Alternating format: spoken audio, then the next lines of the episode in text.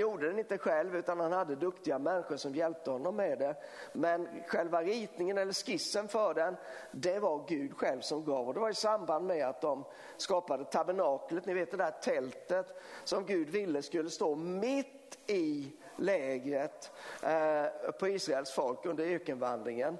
För han ville vara mitt ibland sitt folk. Det är liksom ett av Guds mantra. Jag vill vara nära och jag vill vara mitt ibland. Eh, men samtidigt så vet vi att när, när Gud kommer nära då blir det väldigt intensivt och i synnerhet i ett gammalt förbundskontext så blev det för mycket. Så därför tältet, därför duken framför Mose ansikte.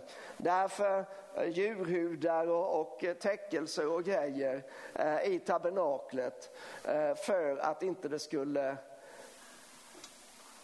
egentligen ha, ha ihjäl Guds folk. För det vill ju inte Gud. Eh, och inne i tältet, i den innersta delen, där stod då denna ark. Och denna ark när man hör ark så tänker man kanske på Noas ark och tänker på en gigantisk båt. Men det var det inte, utan arken var en liten låda. Så här stor kanske. Eh, men den var väldigt konstnärligt utförd. Det var ett lock på den, den var beklädd med guld och det var ringar på sidorna och i de ringarna skulle man sticka in stänger när man skulle flytta på den. Eh, och denna ark ovanpå sig hade ehm, eh, två stycken keruber, två stycken änglar som stod vända mot varandra och hade vingarna ihop så här på det sättet. Och eh, det där kallade Gud för sin stol. Eller sin tron. Nådastolen var ett begrepp. Och det är underbart att det finns ett domarsäte och Jesus talar om, om domarsätet. Han säger att att eh, Mose han satt på domarsätet och nu har ni satt det, sa han till fariséerna på domarsätet. Men Gud som är den store domaren, när han har en stol så kallar han den för nådastolen. Men det är förknippat med Guds närvaro, det är det jag vill att du ska ta med dig. Och den här arken den följer Guds folk eh, och den är mer eller mindre betydelsefull under hela deras historia. I och med templets förstöring, eh, förstörelse, vad säger man, år 70 efter Kristus var det väl, så försvann den här arken och den är fortfarande borta och givetvis så spekuleras det i eh, var den kan finnas. En del tror att den står någonstans i marken nere i någon labyrint under templet. Andra menar att den finns någonstans i tror jag, Etiopien eller där nere eh, på något kloster som inte går att komma åt. Och, och det är klart att det, det, det skulle vara intressant att hitta den där. Man har gjort film om detta. Raiders of the Lost Ark med Harrison Ford. Eh, tänk att hitta den här arken. Jag tror ju att, att Gud har gett oss den arken. Inte i bokstavlig betydelse men i en mycket mer avgörande betydelse. Att det finns en, en andlig dimension av detta och att arken den är hos oss, den är för oss. Gud vill vara närvarande, Gud vill sätta sin nådastol mitt i den kristna församlingen. Han vill vara nära sitt folk fortfarande. Men det finns en liten period i Guds folks historia där arken går förlorad. Och vi ska se lite grann på detta. Och det, det, jag tycker det är en intressant historia. Den tar sin början i första Samuelsboken. Faktiskt i det fjärde kapitlet, men historien där är så att, att Guds folk, de är inte på topp kan man inte säga. Men Gud har ju rest upp genom domarboken så ser vi att, att de föll bort från Gud och så kände de, nej nu är, det, nu, är, nu är det riktigt illa.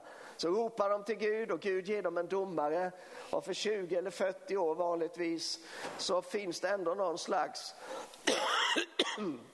ändå, så finns det ändå någon slags eh, gudsfruktan som, som rätar upp dem. Eh, och sen så tar domartiden slut och då talar Gud Eh, och utväljer en liten pojk som heter Samuel. Vi läser i första och andra Samuelsboken om hans story och vad som kommer ut av honom. Samtidigt så prästedömet som har att förvalta Guds närvaro och härlighet, de är absolut inte på topp. Samuel växer upp tillsammans med en gammal man som heter Eli som är överste präst. Han har några söner som är ganska avfälliga kan man säga. Och long story short, eh, de ligger, deras ständiga fiende filisterna. De krigar med dem fram och tillbaka. Ibland vinner de, ibland förlorar de. Lite beroende, eller väldigt mycket beroende på i vilken situation de är i, sitt, i förhållande till sin Gud. Men så kommer kapitel 4 i första Samuelsboken och där går Guds ark förlorad. Filisterna tar den helt sonika. Eh, prästerna som är med, eh, de, eh, vad är det, Hoffni och Pinias har jag för mig, eh, de blir dödade och filisterna forslar iväg arken. Eh, Pinias fru, hon är havande, när hon får, får besked ifrån striden att både hennes man och hennes svärfar Eh, har dött och att arken är borta. Då eh, mitt under det att hon föder sin son så dör hon. Men hon hinner med att ge ett namn till sin son som är ett fruktansvärt namn. Hon kallar honom för Ikabod. För det betyder härligheten är borta. Härligheten är borta. Men det här är bara början på historien. För när härligheten, Guds ark, väl hamnar hos filisterna så blir det kaos för filisterna. Eh, de ställer in honom i sitt tempel, de har en gud som heter Dagon, en fiskgud. Eh, och eh, nästa dag när de kommer till templet så har Dagon, den stora Dagonbilden har ramlat och händerna avslagna. För mig det var händerna först. Eh, och så de reser upp honom igen och fixar på händerna på något vis. Nästa morgon när de kommer dit så ligger han pladask igen, då har huvudet trillat av mig. Så här, så här, kan vi inte ha det. Och samtidigt så blir de väldigt, väldigt oroliga. Det liksom sprider sig en oro i staden så de, de börjar skicka runt den här arken till de andra städerna i sitt lilla rike där. Eh, och på varje plats så blir det katastrof. Det blir pest, det blir, eh, det blir råttinvasion eh, och det blir panik framför allt. De håller ut i sju månader men efter sju månader så, så, så säger de det här går inte längre. Så de föranstaltar en retur till, till för att skicka tillbaka arken. För de, de, är inte riktigt säkra men de tänker det kan vara så att israelernas Gud är det som ordnar allting detta. Så vi testar genom att skicka tillbaka eh, arken. Om arken kommer tillbaka till dem då vet vi att det var deras Gud, annars var det bara otur. Det var väldigt mycket otur de hade kan man säga. Men det visar sig, de sätter arken på en vagn, de spänner för kor och så låter de bara korna gå. Och korna går spikrakt tillbaka till judarna. Eh, och då, då händer detta att eh, arken dyker upp i Betshemes.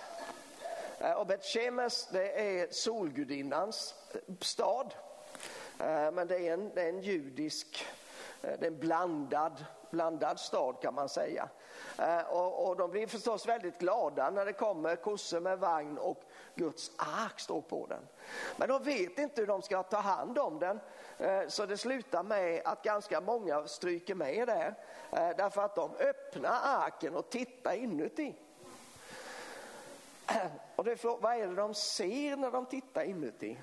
Jo, den här arken den innehåller tre olika saker. Innehåller nummer ett lagtavlorna, eller hur? De tio budorden. Och vad står lagtavlorna över? Eller för snarare. Lagtavlorna står ju för eh, Guds ord. Gud, Gud har talat.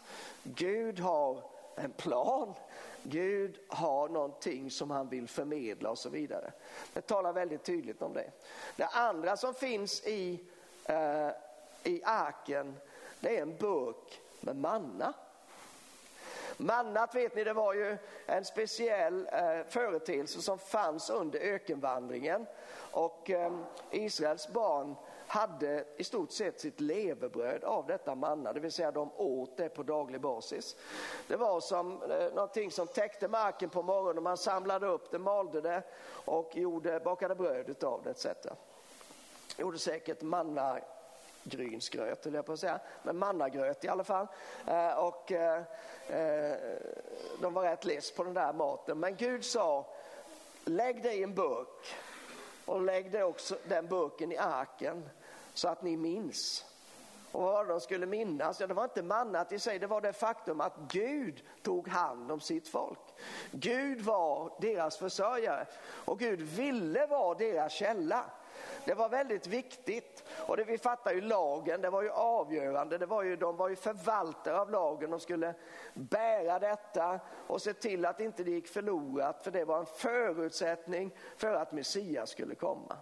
Men de var tvungna att komma ihåg också att i det arbetet så måste de förlita sig på Gud. Det gick inte att förlita sig på, eh, ja men vi fixar det här, vi vet hur man gör. Utan de var tvungna att ha sin, sin förtröstan på Gud. Det var mycket det som Manna talade om tror jag. Vad var det tredje som låg i arken? Arons stav ja.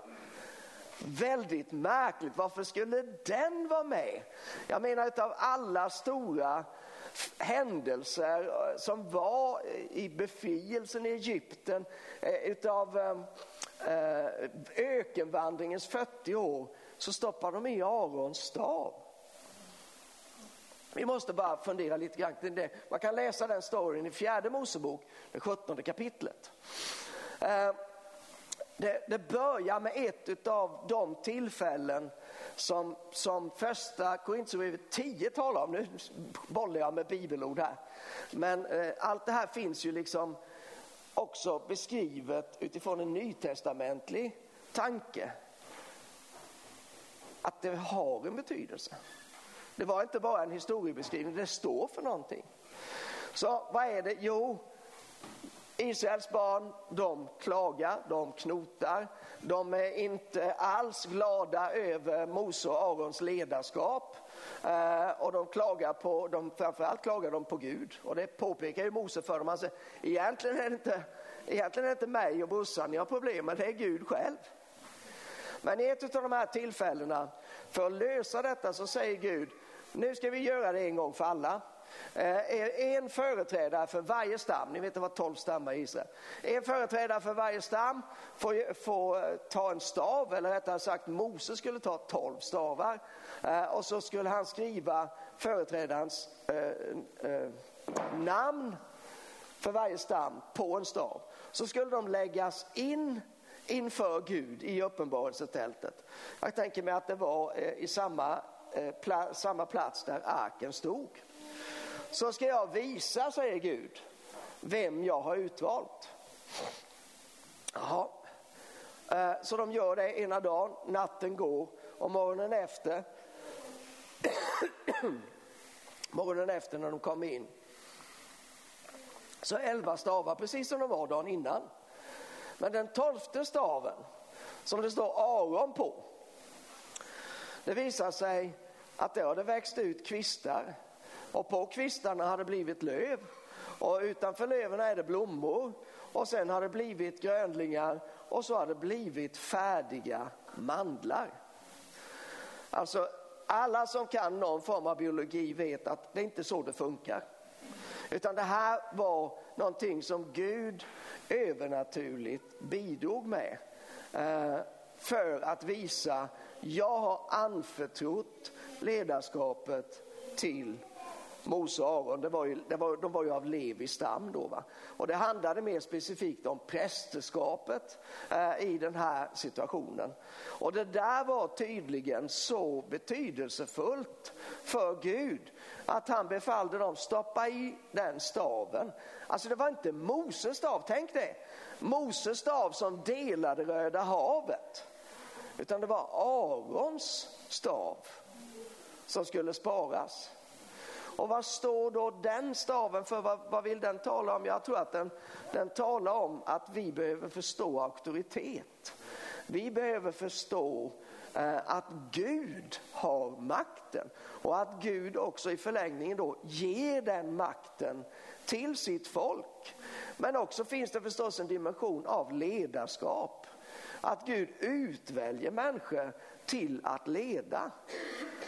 Eh, så de här tre sakerna, de såg killarna i Betjemes när de öppnade arken. Men det var inte bra, utan de strök med. Och man kan ju tycka att Gud är väldigt tuff alltså. Vi ska ju, om en liten stund träffar vi en annan kille som, som försöker göra en bra insats och som dör på kuppen.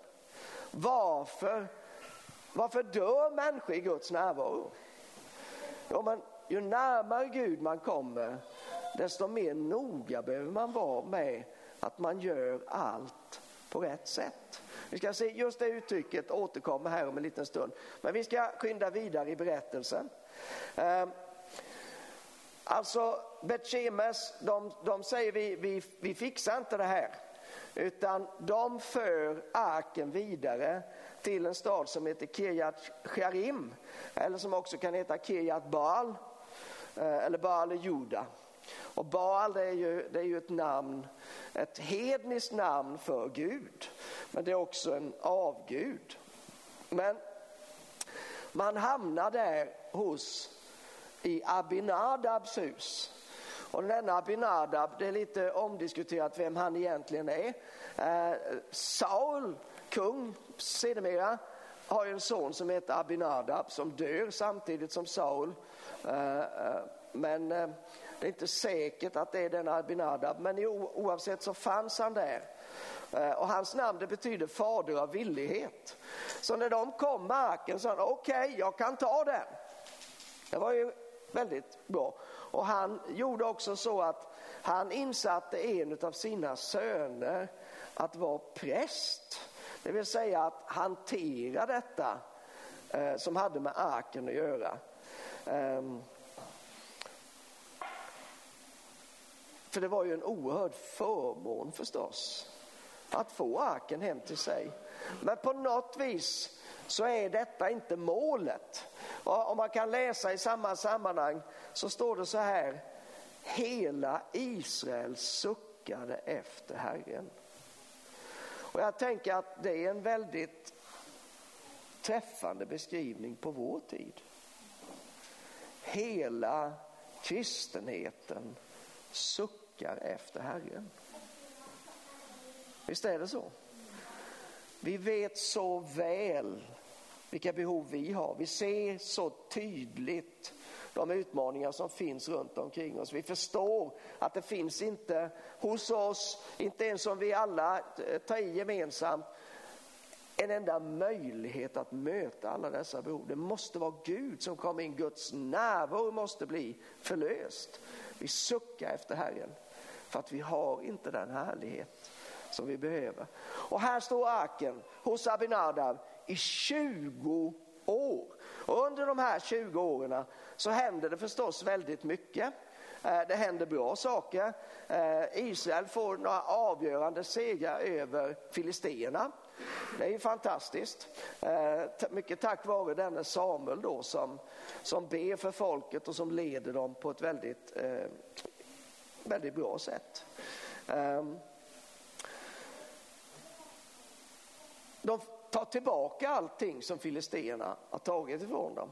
Saul blir kung, smordet och Samuel. Ehm, David slår Goliat. Ehm, den, den, berättelsen kan vi alla. Det här hände under de här 20 åren som arken står i Abinadabs hus i eh, Kiat Sharim. Samuel dör och David blir kung.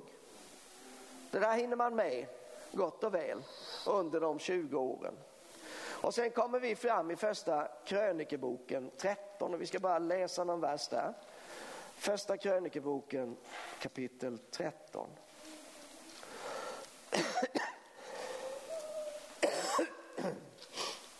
Ursäkta mig.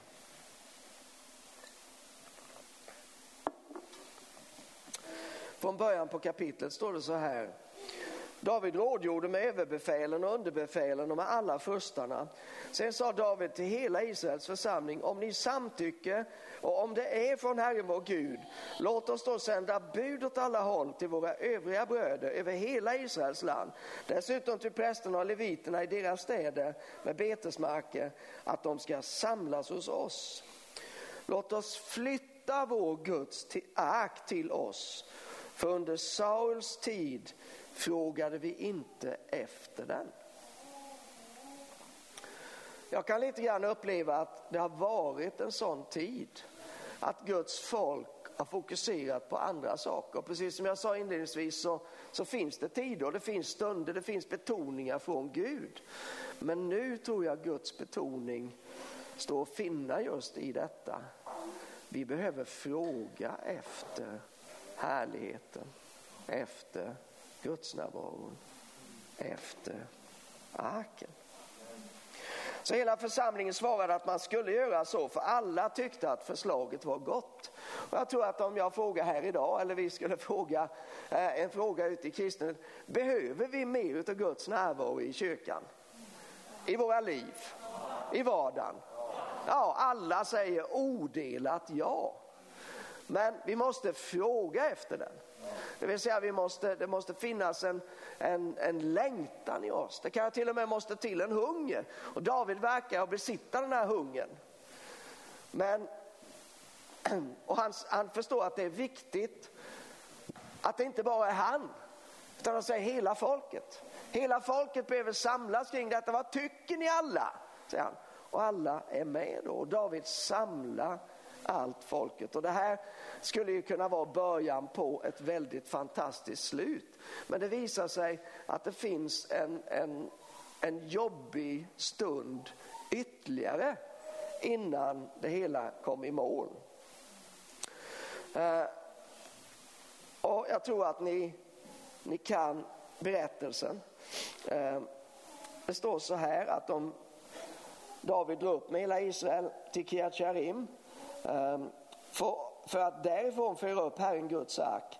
Han som tronar på keruberna efter vilken den hade sitt namn. Det är vers 6. Vers 7. De satte Guds ark på en ny vagn och förde bort den från Abinadabs hus. Det var Ussa och Ajo som körde vagnen. Ussa och Ajo de var eh, Abinadabs söner. De hade eh, bott i samma hus som Guds ark i 20 år. David och hela Israel dansade inför Guds ansikte av all kraft till sånger och harpor, lyror, tamburiner, cymbaler och trumpeter. Det är så man hanterar Guds härlighet. Det är mycket musik, det är mycket fest, det är mycket ljud, det är mycket lovprisning framför allt. Det är mycket tillbedjan, det är liksom intensivt. Därför att Guds närvaro är så intensiv. Men när de kom till Kidons tröskplats räckte Ussa ut sin hand för att ta tag i arken eftersom oxarna snavade. Då upptände Herrens vrede mot Ussa. Han slog honom för att han räckte ut sin hand mot arken så att han föll ner död där inför Gud. Vad är det som händer? Varför blir det på detta viset? Jag kan se två saker spontant eh, i den här situationen. Det ena är att Ussa, han har tappat respekten för Gud. Han, han, har, han har glömt bort vad är det som gäller. Han är en levit. Eh, han har rätten att vara i närheten av Guds närvaro. Det var inte det var inte mer än den stammen som hade rättigheten att vara just detta, att göra detta. Men han har glömt hur man ska hantera det. Det var bara prästerna som fick komma riktigt nära arken. Men han, i situationen som uppstår så tänkte han en bra karl reder sig själv och så sträcker han ut handen och så håller han i arken. För han har tappat gudsfruktan. Gudsfruktan är någonting som är otroligt dyrbart men som tyvärr många fall en bristvara hos oss kristna i vår tid. Under min livstid som i vissa, vissa mått mätt är väsentlig men som i ett större perspektiv är så här kort så har det förändrats otroligt mycket. Eh, för bara 20-30 år sedan så fanns det mycket mer av respekt för Gud, respekt för auktoritet och så vidare. Men det som det har vattnats ur, det som finns har vattnats ur och ingen tänker egentligen i de termerna längre. Jag tror att det var ett av problemen, att det blev så här fel. Det andra problemet, det var förstås att de satte arken på en vagn. Varför satte de arken på en vagn? Jo, de hade ju sett filisterna. Filisterna försökte hantera Guds härlighet och Guds närvaro. Och det bästa de kunde komma upp med det var ju sätta på en vagn. Så den kom ju till dem på en vagn och då tänkte de det är nog en vagn som gäller nu. Nej, Gud hade sagt arken ska inte åka vagn. Den ska bäras, den ska bäras av leviterna, Den ska bäras av prästerna egentligen. Eh, och där var ett annat, ett annat fel tror jag. Vi måste veta hur vi ska hantera Guds härlighet. Den hanteras inte hur som helst. Man kan inte hantera den på världens sätt. Att ha den för att det är lite det är liksom sköna känslor kring det här och, och, och, och, vi behöver lite att det händer någonting och så. Vi måste hantera Guds härlighet på det sättet. Vi måste förstå vem Gud är, att Gud är en helig Gud. Så därför händer detta och det står då i vers 11, David blev upprörd därför att Herren hade brutit ner Ussa. Han kallade den platsen Peres Ussa som den heter än idag.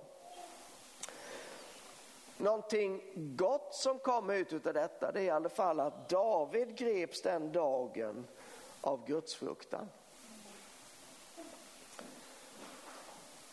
Hans slutsats kanske inte var den optimala för han jag vågar inte ha den här arken hos mig. Så hans lösning då, därför flyttade inte David in arken till sig i Davids stad utan han tog den avsides till gatiten Obed Edoms hus. Obed Edom avsides. Alltså denne Obed Edom, vi vet inte så mycket om Obed Edom. Men vi vet att han blev välsignad. Han var lite avsides, han var liksom inte i händelsernas centrum. Eh, och jag tror inte att detta var Guds eh, stora plan heller. Utan Gud ville ju att arken skulle finnas i Jerusalem, platsen för templet. Även om templet inte var byggt vid det här eh, laget. Ehm, Tabernaklet fanns, det stod i Betel. Men David, det pågick ju en process att flytta över allting. Jerusalem hade ju precis blivit huvudstaden eh, och David umgicks med planer på att bygga ett tempel och så vidare. Men, men eh, David pallar inte detta utan han låter arken hamna hos Obed Edom. Och den här versen måste man bara älska därför att jag tänker att på något vis så har den en anknytning också till oss. Guds ark blev kvar i Obed Edoms hus och hans familj i tre månader. Och Herren välsignade Obed Edoms hus och allt han ägde. Jag hörde någon fyndig teolog som sa att den, de här tre månaderna hos Obed Edom, det står egentligen för församlingens tidsålder. Att Gud har ett folk, utvalt ett folk, Abrahams ättlingar, det judiska folket. Eh, de har i enlighet med, med Efesierbrevet 2, tror jag det är va? Eh, eller någonstans i alla fall i Paulus skrifter så står det att ja, men de, det, allt tillhör ju dem. Förbunden och, och, och eh, Guds härlighet och allt sammans, allt är hos dem.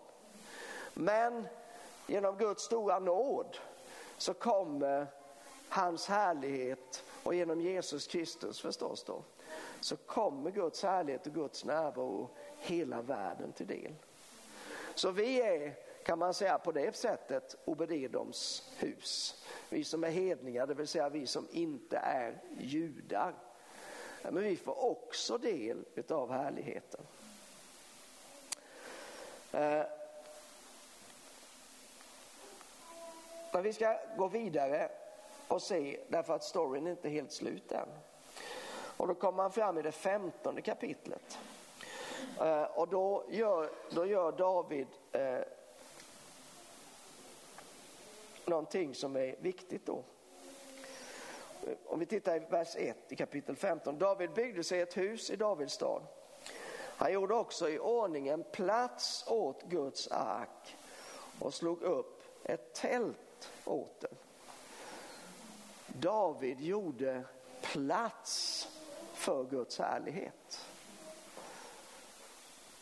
Jag tror att det är det som vi håller på med. Det var det som Johannes döparen gjorde på sin tid. Eh, han gjorde plats för Guds härlighet som där och då skulle manifesteras genom Jesus Kristus. Om vi väntar tider av väckelse, av besökelse, av andutgjutelse så behöver vi se till och göra plats för Guds härlighet, för arken. Och så säger han, inga andra än leviterna ska bära Guds ark, för de har Herren utvalt att bära Guds ark och tjäna honom för evigt. Han kallade samman leviterna, han kallade samman prästerna. Troligtvis var också Ussa av eh, prästsläkt eller levitsläkt. Eh, men det var aldrig riktigt uttalat hur man skulle hantera det hela. Men nu har David gjort lite research här. För det är viktigt att göra saker och ting på Guds sätt. Det finns goda idéer och det finns gudaidéer. Vi behöver gudaidéer, eller hur? Och så på en, på en gång säger jag, eh, eh, återigen, en gång till, så samlar David hela Israel till Jerusalem för att hämta upp Herrens ark till den plats som han hade gjort i ordning åt den. Och så är det en uppräkning av eh, detta. Han talar till dem och, och han avslutar talet i vers 13 i kapitel 15. Eftersom ni inte var med förra gången så bröt Herren vår Gud ner en av oss. Vi sökte ju inte honom på rätt sätt. Så det finns rätt sätt att söka Gud. Men det finns också fel sätt att söka Gud. Det här skulle man ju kunna dra iväg nu och göra ett, ett veckoseminarium på. Men om vi bara konstaterar det, att det är betydelsefullt att söka Gud på rätt sätt. Det går inte att komma hur som helst till Gud. Det går inte att bära med sig vad som helst in för Guds ansikte. Till exempel så går det inte att bära med sig oförlåtelse. Eller oförrätter som man känner har blivit begångna mot en eller agg man har mot andra personer. Jesus tar ju upp detta väldigt tydligt och säger att, att om du är på väg till altaret med en offergåva, det är ju ett, bildspråk för att komma till Gud, att, att ge någonting vackert till Gud. Men så kommer du på under vägen, ja just det, vi är ju inte alls överens jag och grannen. Ja, då, då säger Jesus, gå inte till altaret. Lägg ner offergåvan. Gå och försonas med den det gäller med eh, och se till att allt är rätt ställt mellan dig och de här. Sen kan du gå och ta upp offergåvan och så går du och offrar den. Det finns många andra saker att betona där, men det är viktigt att söka Gud på det rätta sättet.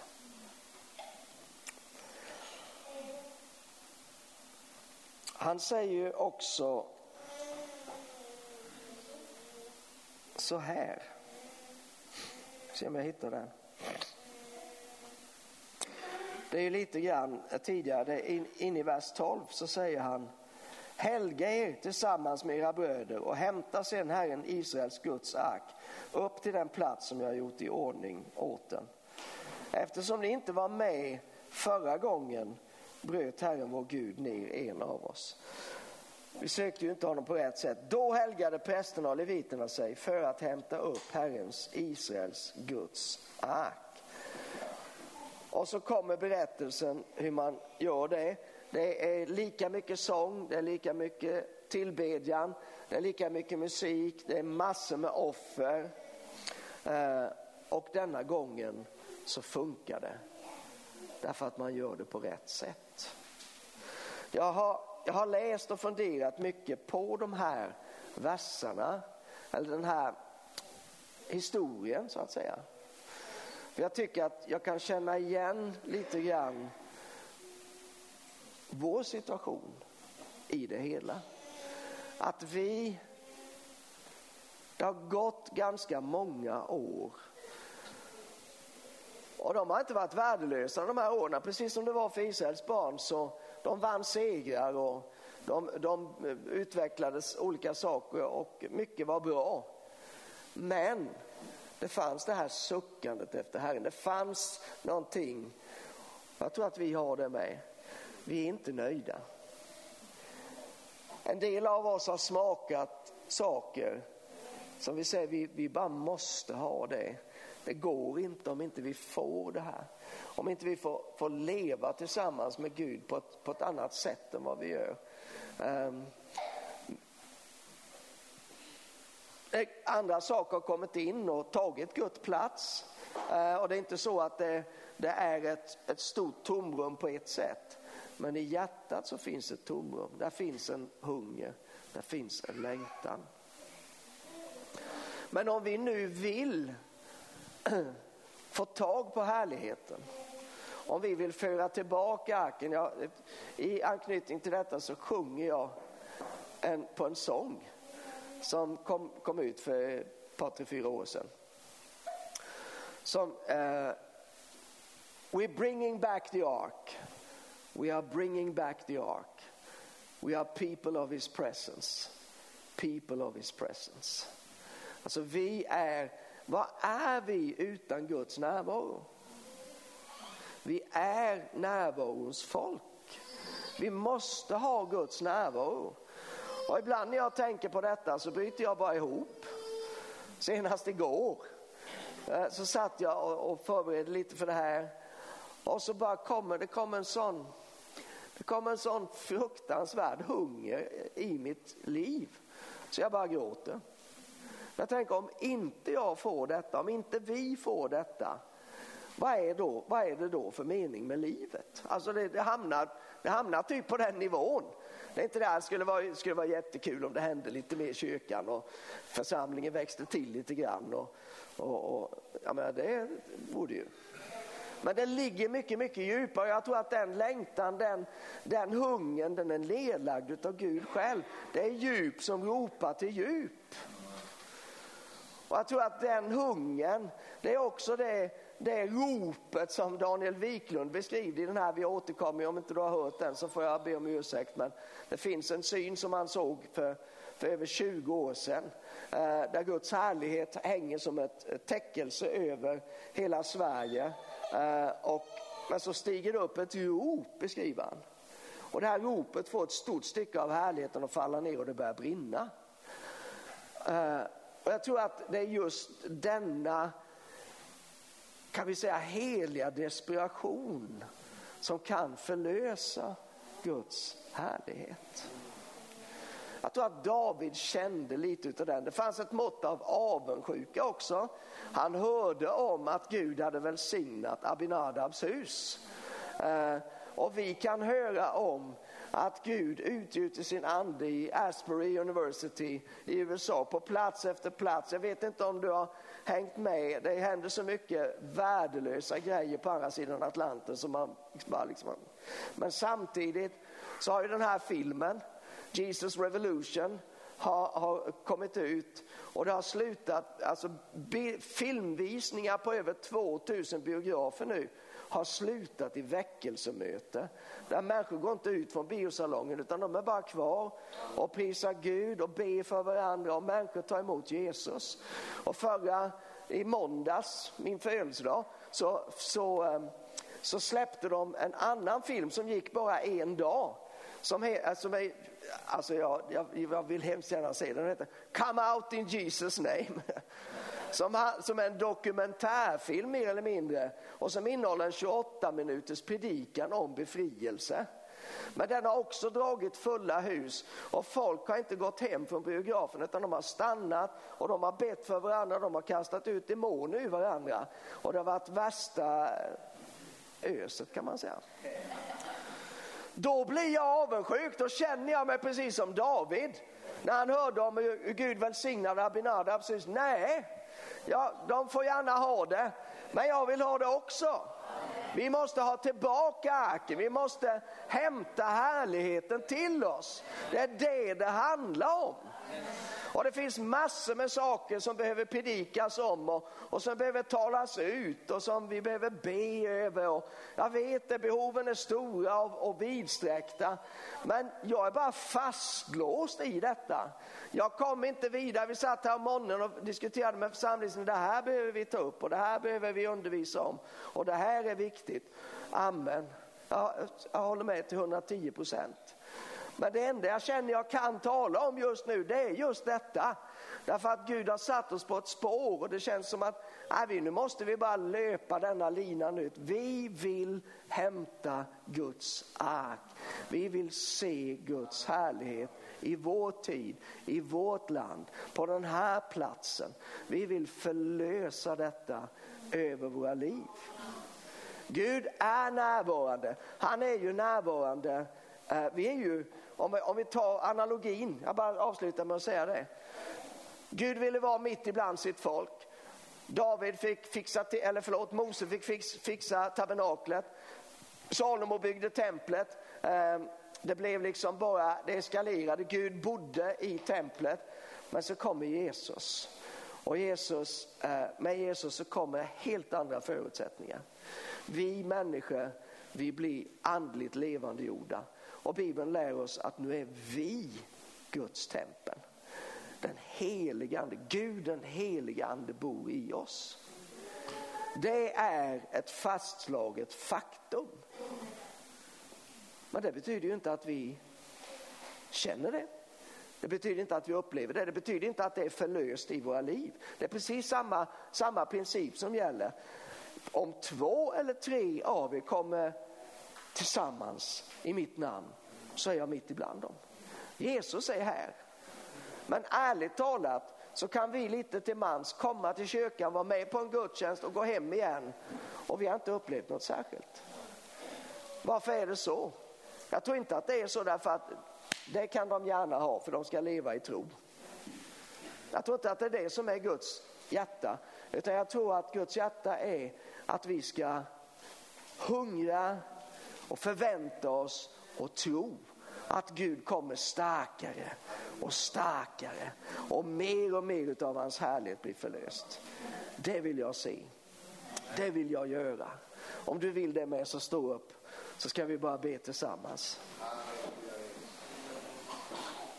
Halleluja, vi ber lovsångarna att komma upp.